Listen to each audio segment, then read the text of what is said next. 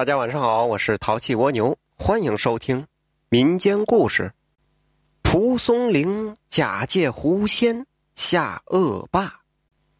蒲松龄再次进京赶考，又未中举，失落之下，只好收拾行囊赶回山东老家。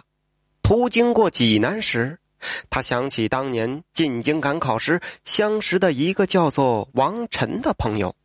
当年他二人在京城考试之时相识，少年才情，对酒当歌，大有相见恨晚之意。二人是月下吟诗，互为知己，好不畅快。只是他二人当年都未曾中举，却因此更添加惺惺相惜之情。之后更是书信往来，这一晃。二十多年过去了，只是最近这些年考试都未曾见到他，这书信也断了，不晓得是何缘故。蒲松龄便顺道去拜访故人。读书人在那个时代是有些名气的，尤其是多年考试未中的人，似乎名气更大些。这蒲松龄没费多大功夫，便找到了他朋友的住所。敲开一间破旧的房门，他定睛这么一看，一个佝偻矮小的背影出现在了他面前。王晨比他只大了三岁，但是此人看来却是犹如年近百岁的老头蒲松龄吃了一惊，他时常感叹自己年华衰去，早生华发。可此时看到他的这位故友，不由得吃了一惊。枯黄的皮肤犹如老松树皮，深刻的皱纹将他的脸横七竖八的划分开来。脑袋后面的辫子是松松垮垮，稀疏的白发像贴在头皮上一样，似乎这个风大一点啊，就会将这些头发给吹去。哎。简臣，你怎么在这里呀？如果不是他朋友先喊出他的名字，那蒲松龄绝对不会认为这个就是当年那个意气风发的青年。文福，我这次进京赶考返乡，路过顺便来看看你。蒲松龄回答道：“这些年赶考未曾见你，有些想念。你怎么看起来这么憔悴？”王晨将蒲松龄迎进了屋，温了一壶酒。当下是月光皎洁，照在院落之中。他二人在窗边对饮，回忆往事，都是不胜唏嘘。从交谈中，蒲松龄了解到，王晨除了读书，其他的又不会，因此是家道中落。前几年，家中老母亲又生了重病，他母亲只有他这么一个儿子。因此，王晨呢不能再进京赶考了。他变卖了家产给母亲治病，可是老母亲呢，最终是在去年过世。而他在变卖家产中，本来想典当家中的一个祖宅，可曾想刚典当三百两银子，当晚夜里呀就招贼了，偏偏就被偷了去。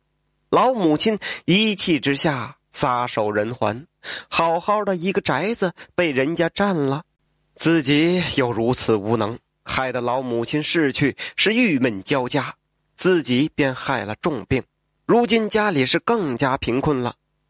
那你为何不报官呢？唉，我从陈威那里典当了三百两银子，此事只有我与他二人知晓，当晚银子就丢了。除了他，那还能有谁盗取呢？只是苦无证据，案子也不了了之了。如此，蒲松龄是叹道：“这世道恶人当道，贫苦老实人怎么能活下去呀？”当下二人是长谈半夜，昏昏睡去。第二天，二人起来已经是临近半午。王晨执意送蒲松龄出城，见陈兄，此去一别，也不知道何时再相见。为兄的身体呀，已经大不如从前了，我便多送送你吧。二人是漫步走向城外，路过一个宅院，王晨不禁低头叹息一声。蒲松龄就好奇的问道：“王兄为何叹息？”王晨答道：“ 此处便是我那王家老宅，可悲我这不孝子孙，没了祖宗的家产，将来怎么去见祖宗哦？”蒲松龄也是叹息一声，可惜自己也是文弱书生一个，如何能帮到朋友呢？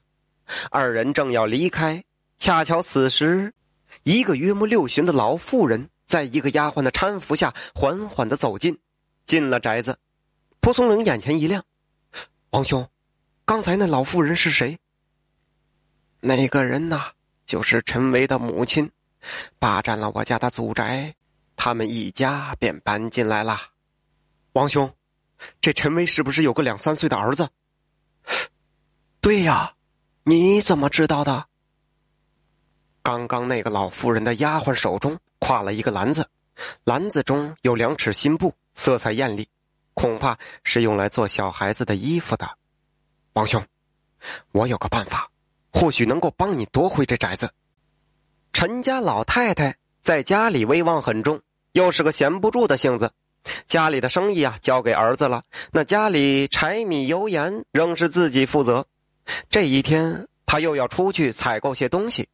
这一次买了一些东西，准备回家。路过一个街道，忽然听到“老人家留步”。回头望去，只见一人道士打扮，戴着道士帽，颇有些仙风道骨，手中还持有一面旗帜，上面写着：“缓一步再相逢，必是缘由；多一言，免凶恶。”自然相安。这位道爷有何贵干？老妇人转过身，夫人面色暗淡，旁边的这位小姐脸色亦不大好啊。想必家里有位不请自来之客。旁边的丫鬟不干了：“呸！你这道士怎么说话竟如此无礼？为何咒我家老太太？”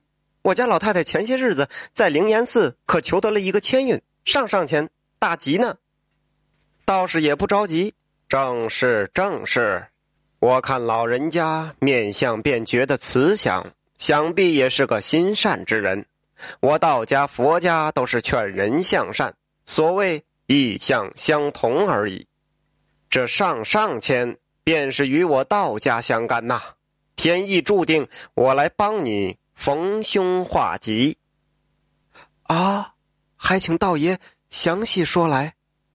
我徐半仙话说在前，救了别人是功德。若收得你半两银子，你便拆了我的旗子。听闻此话，老太太才站稳脚步。啊，那你且说说看。老妇人面色中隐约有丝黑气，这黑气便是妖气积累而成。依我看来，这黑气约莫有四年有余了，想必是家中有妖了吧？老夫人吉人自有天相，这妖气定然无大碍。只是老夫算来，家中定然有幼孩，只是这孩子年纪尚小，定然会体弱多病，只怕日积月累下去，恐怕。恐怕什么？啊，老夫人难道猜不出来吗？这妖气在人体内寄居久了，自然对人是百害而无一利。啊，那还请道长帮我除了这妖吧。嗯，贫道只救人，不枉杀生。况且这妖气平和，并无戾气，想必是个好妖。万物皆是平等。贫道实在没有缘由去除妖啊！贫道这里有三粒药丸，可让你家孙子每日吃上一粒，用清水服用。服用初时腹内会有疼痛，之后便会腹泻，排泄之物定然是腥臭无比。排泄之物，请二十岁的壮汉速速掩埋，这便是体内的妖气。三粒之后，定然是妖气除尽，小少爷必然恢复健康。此事奥妙，不可与外人说起。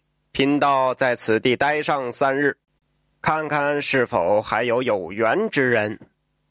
且说王家老太太将信将疑，自领了药去。此药温润，嗅之还有清香之味。回到家后，便让孙子服下。果然开始肚子疼，疼了一会儿，大便黑色，是奇臭无比呀。陈老夫人相信了，她嘱咐贴身丫鬟把盒子放好，明日午时再服用一粒。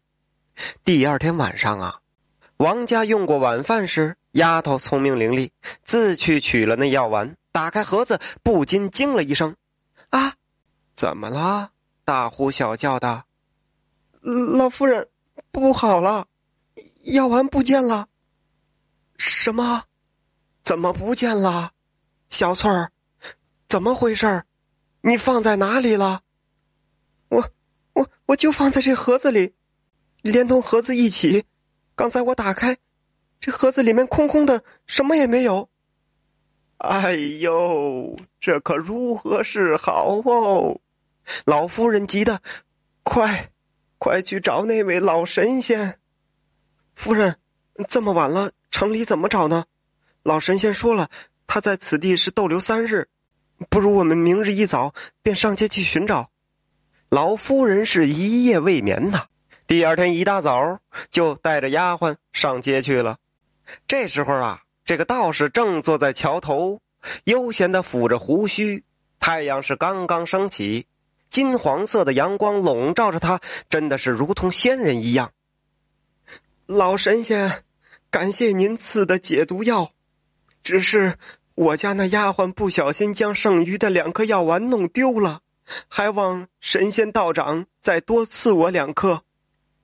只见那徐半仙儿却哼了一声，转过头去冷笑道：“哼哼，不是丫头弄丢的，是贫道收了去。”这陈老夫人暗自纳闷儿啊，却又不知为何，急忙问道：“老神仙，这这是何故啊？”这徐半仙儿啊，嗨，什么徐半仙儿啊？是蒲松龄老先生办的。他说道：“贫道只是修行的道士一名，何来称呼贫道老神仙？莫不是讥笑我吗？”哎呀，那怎敢呢？那道长。那我家孙儿的药，哼！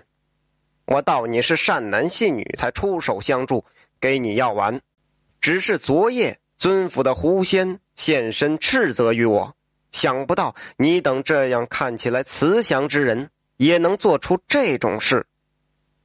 哎呀，道长啊，那此话是从何说起啊？我问你，这宅子本不是你家的吧？啊是不是？是我家儿子在四年前买下的。哼哼，买下的，夫人不成，又欺瞒贫道了。哎呀，道长啊，我我没骗你啊。原来这宅子的主人是因为急需用钱，所以所以就从小儿那儿典当了些银子，但是日子到了却无法偿还，之后就将这宅子抵押了。这逾期不退，这也算是公平的呀。哼！昨日晚上，我在东城庙中借宿，忽然见一少年白衣白靴，斥责于我。他说：“贼道士多管闲事，他陈家是自作孽，与你何干？”我见此人身形飘忽，定睛一看，原来是个狐狸所变。我便回复他：“小道才疏学浅。”不知何处得罪了灵狐，还望指明。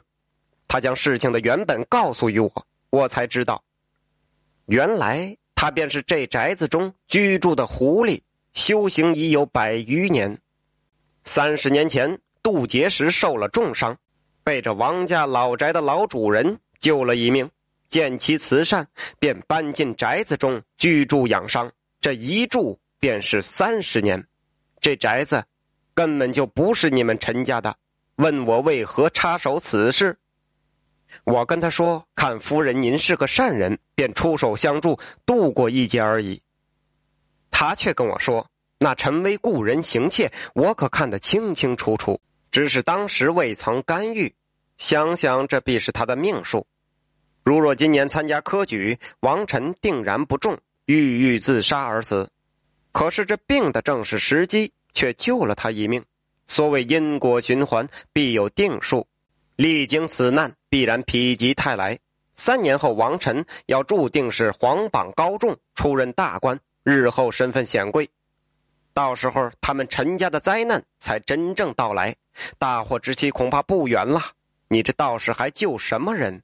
你能帮助他们度过此劫难吗？这陈老夫人听完此话，早已是大汗淋漓，忙问：“哎呀，道长，这这可怎么办呢？你要救救我那孙儿，救救我们陈家呀！”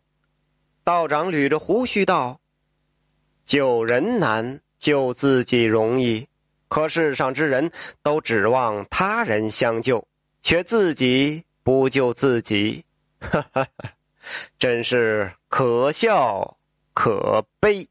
那我们怎么才能自救呢？我且问你，这灵狐所言是否属实？这、这、这确实真的。既然如此，物归原主，各自相安。这宅子对于你们陈家来说，虽不说九牛一毛，但也无关痛痒，与你本来就无损失。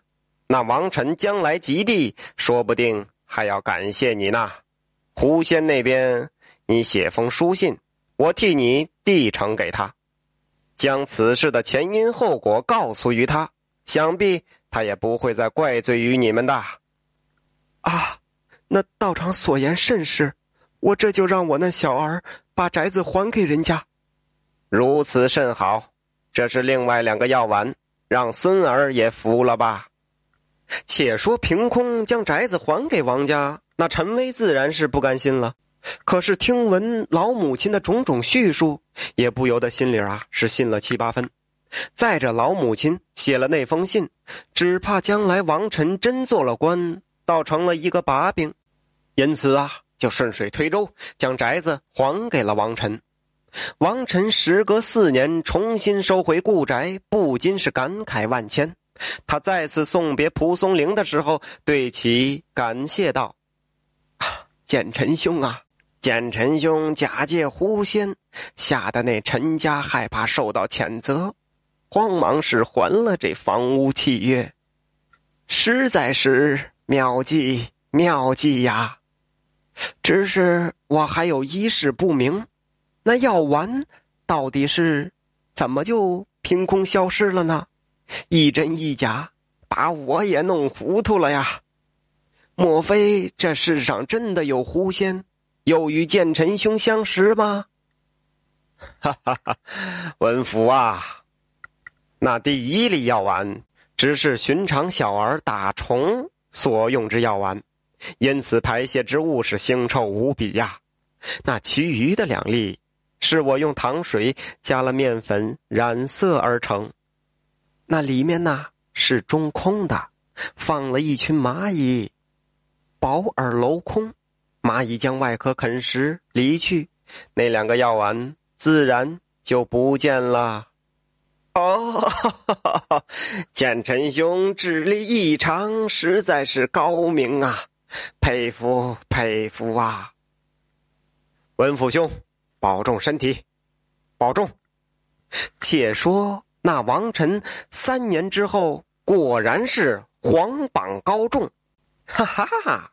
此事后话了。